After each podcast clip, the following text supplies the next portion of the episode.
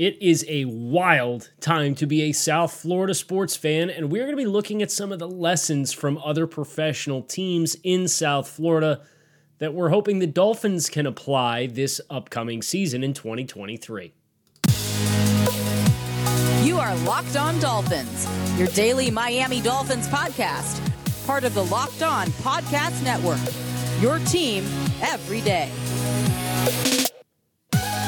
All right, Miami. Welcome to another episode of Locked On Dolphins. It is your team every day here on the Locked On Network. I'm your host, Kyle Crabbs, lifelong Miami Dolphins fan, host of Locked On Dolphins, co host of the Locked On NFL Scouting podcast with Joe Marino. I want to thank you guys for making Locked On Dolphins your first Miami Dolphins listen of the day. You can find us on YouTube or wherever you catch your favorite podcasts.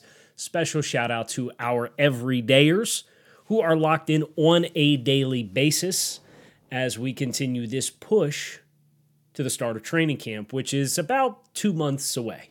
And we have some good content coming in the two months to come. We'll take advantage of some quiet time, although we have Dolphins OTAs to react to.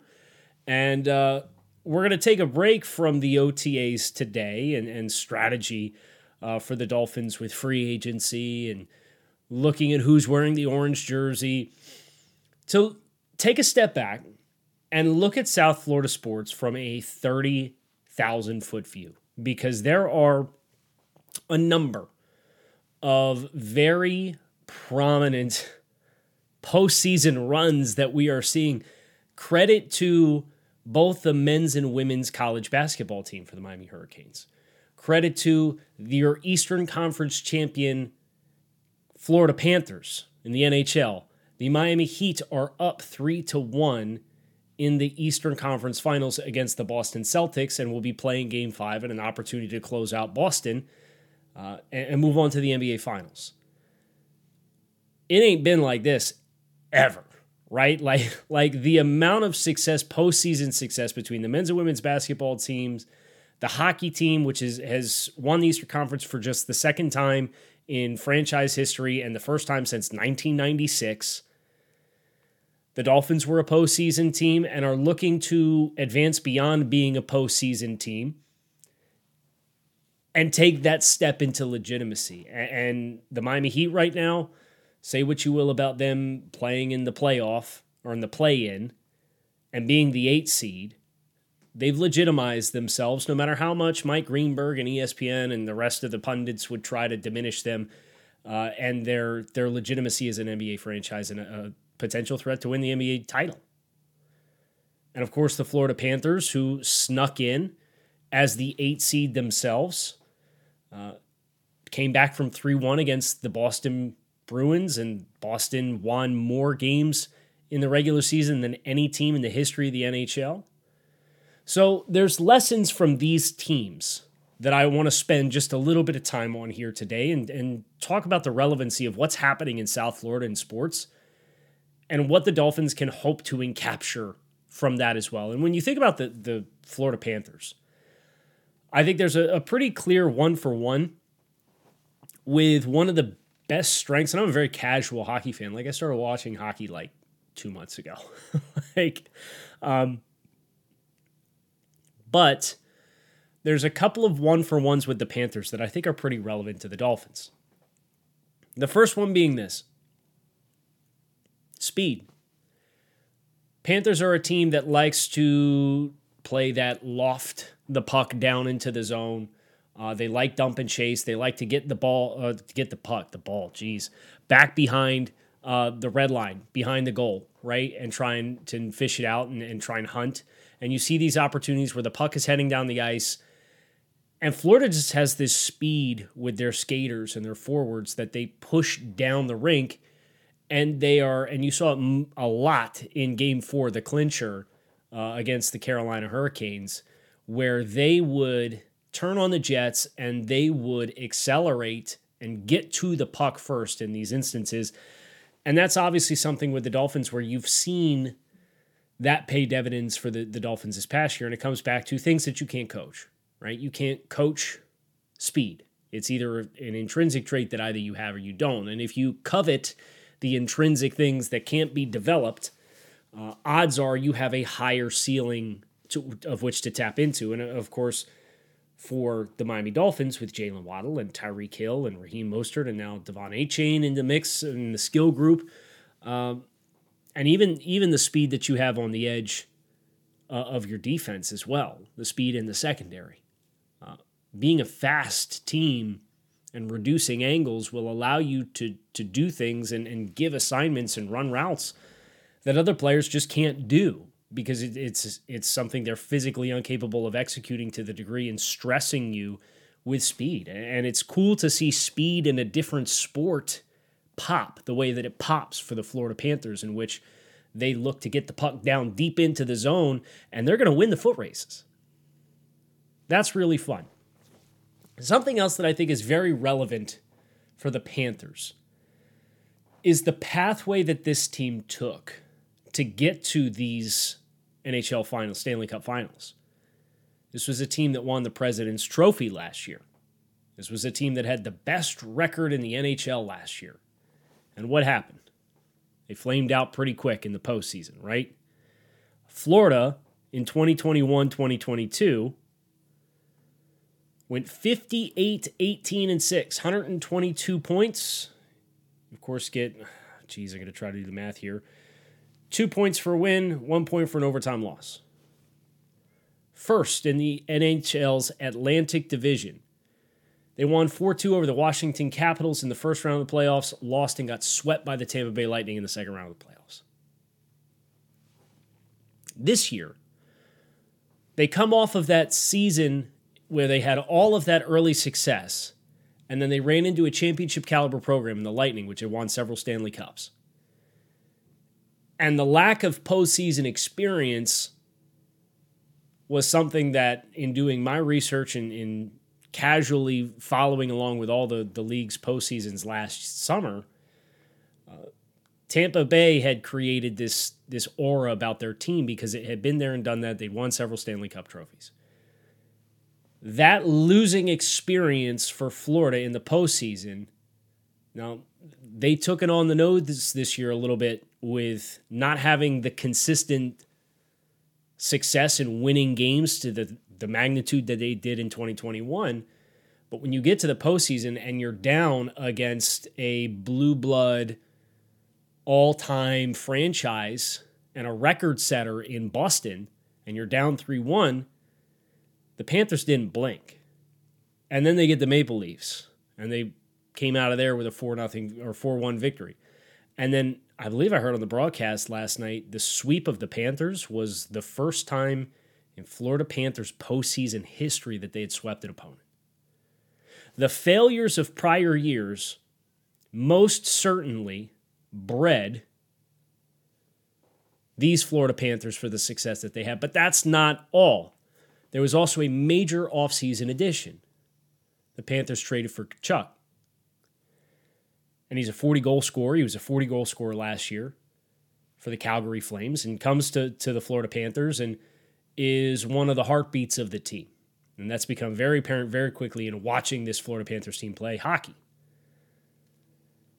Think about what the Dolphins have done themselves with their rebuild that started in 2019. And then you go out and you start getting more premier players. You pay that price to go out and get a Tyreek Hill. It's going to score a lot of points for you. You go out and get another bona fide star in Jalen Ramsey. You can be more aggressive and assertive with some of the finishing pieces. Florida won more games than any team in the NHL last year. And then went out and got a 40 goal score to add to the mix. Like 26, 25 years old. And the result of that has been this flurry of postseason success for the Florida Panthers sneaking into the postseason. I think there's some really valuable lessons in speed kills. We knew that, but you're seeing in a different sport in South Florida. Past failures, past shortcomings, I should say, not even failures, past shortcomings can provide valuable lessons as you as a team mature together bringing in a critical component player into the mix of what is clearly a successful formula can be the difference. These are all lessons learning from the Florida Panthers that we are seeing materialize. That the Dolphins, you, you see the same makings happening simultaneously. It's now just a question of the chemistry all coming together. There's more lessons too, and we're, we're going to talk about that here on Locked On NFL or Locked On Dolphins. But before we do, now is the perfect time to make a fast break over to FanDuel. Uh, right now, you could get a no sweat first bet up to $1,000 in bonus bets back if your first bet with FanDuel does not hit. I don't know what to tell you. $1,000 back. Awesome peace of mind. It's the perfect place to get in all the playoff action with America's number one sports book, FanDuel. Visit fanduel.com slash locked on and get a no sweat first bet up to $1,000. It's fanduel.com slash locked on. Get that no sweat first bet. FanDuel, official sports betting partner of the NBA. Vamos Gatos, by the way. Our Panthers. Also, our Heat. Uh, the Miami Heat, another team that was a low ranked seed that faced some Goliaths, right? And I think the lessons from the Heat are a little different. I think that the most prominent one being heat culture. And heat culture is very real. Uh, in observing this organization, and I, remember, I don't live in the sport, I don't live in the Miami market. I live in the mid Atlantic. I live up by the Washington Wizards and the Philadelphia 76ers. Those are the teams that are in my backyard that I see on the news when I turn on TV. And there is a culture of Erik Spoelstra and Pat Riley and the brain trust of this Miami Heat organization that is really hard to ignore the sustained success that they have had. And I think Erik Spoelstra is a rock star of a coach from having watched enough basketball from a casual perspective and then really investing myself in South Florida sports uh, to see. And, and I could, couldn't tell you the fundamentals of basketball. I couldn't tell you uh, the the set plays that they run. I couldn't tell you the man versus zone tendencies of the Miami Heat but I can tell you the Heat routinely win situational basketball. The Heat routinely make adjustments as games go and go on big time runs throughout the course of games. Now, of course, they have their own talent, and both hockey and basketball are a little different because it's five on five, and in the case of hockey, six on six with a goaltender. Football is a little different because it's more than twice the number of players simultaneously organically moving from snap to whistle, and all of them are moving and flowing towards the ball for a stoppage in play. So that is the very unique component of you think about what Tkachuk does for the Florida Panthers and what Jimmy Butler or Bam do for the Heat versus the game of football there's twice as many guys on the floor. So one dude is going to have a little bit harder time making that magnitude of a difference. But the ones who do are the math changers in football. Jimmy Butler's got the dog in him, right? The meme with the X for the chest x ray, with the puppy dog or the Rottweiler sitting in there. He's got that dog in him. And I saw Jimmy Butler play in Philadelphia I went to a number of games. That team was fun, and it was fun because of Jimmy Butler and Joel Embiid. And Jimmy Butler being the player that has that killer instinct. We've heard the stories of what happened in Minnesota, right? That level of skill meeting confidence is something that I think between Tyreek Hill and Jalen Ramsey the Dolphins currently have a certain level of bite that they may not have had prior because star power is is waitful for a reason, right? And the quintessential NFL team that one without star power in reality had the greatest star of all in Tom Brady. And Tom Brady, this persistent quarterback who always took less money so that the team could be better around him, but there was very little question that he had mastered the system that he was playing in and the winning in the postseason and the accolades. And no, maybe he wasn't the most physically skilled quarterback out of the league at any given point in time, but from a, a mind and execution standpoint, nobody was more prepared than him ever. And now there's this argument of him being the greatest of all time. You can't tell me that you're playing on a team with potentially the greatest of all time quarterback and you don't have any stars on your team. So when coaches would go elsewhere, a la Brian Flores, and say, "Yeah, we're uh, I don't mind stars, but the stars going to have to play within the confines of this team and, and not put themselves above the team or not be better than the team."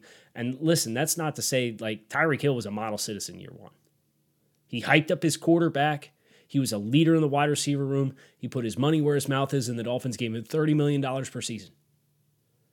He was everything you could have hoped and dreamed he would be for you.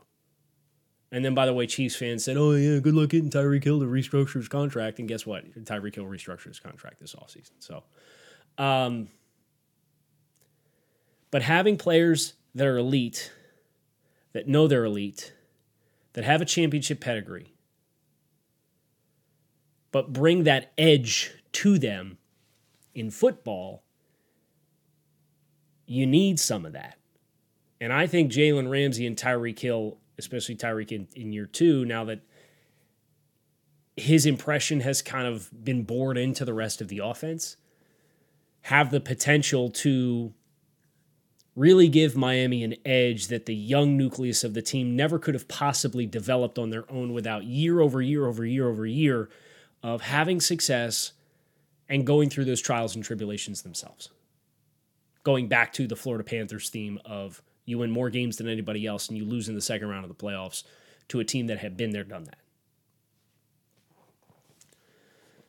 There is one big common denominator between these two teams, and that is what we are going to finish with here today on this South Florida sports uh, introspective conversation here on Locked On Dolphins.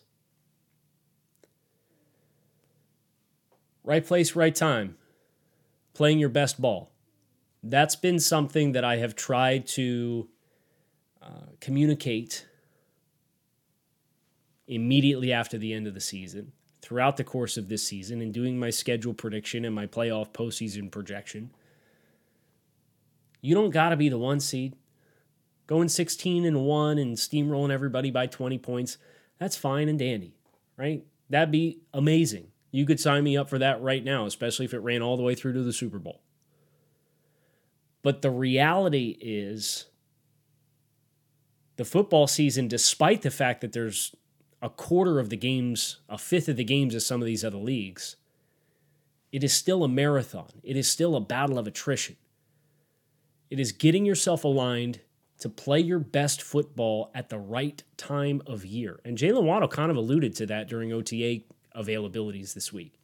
So it really felt like we hit our stride mid-season, and then we had to try to capture that the rest of the way.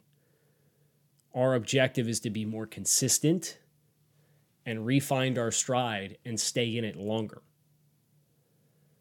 And I agree. You know, I don't think the Dolphins are a team that necessarily is going to go 15 and 2. That doesn't mean I don't think they're a contender because the Heat were in the play-in tournament and were the eighth seed and had to play the one seed Bucks.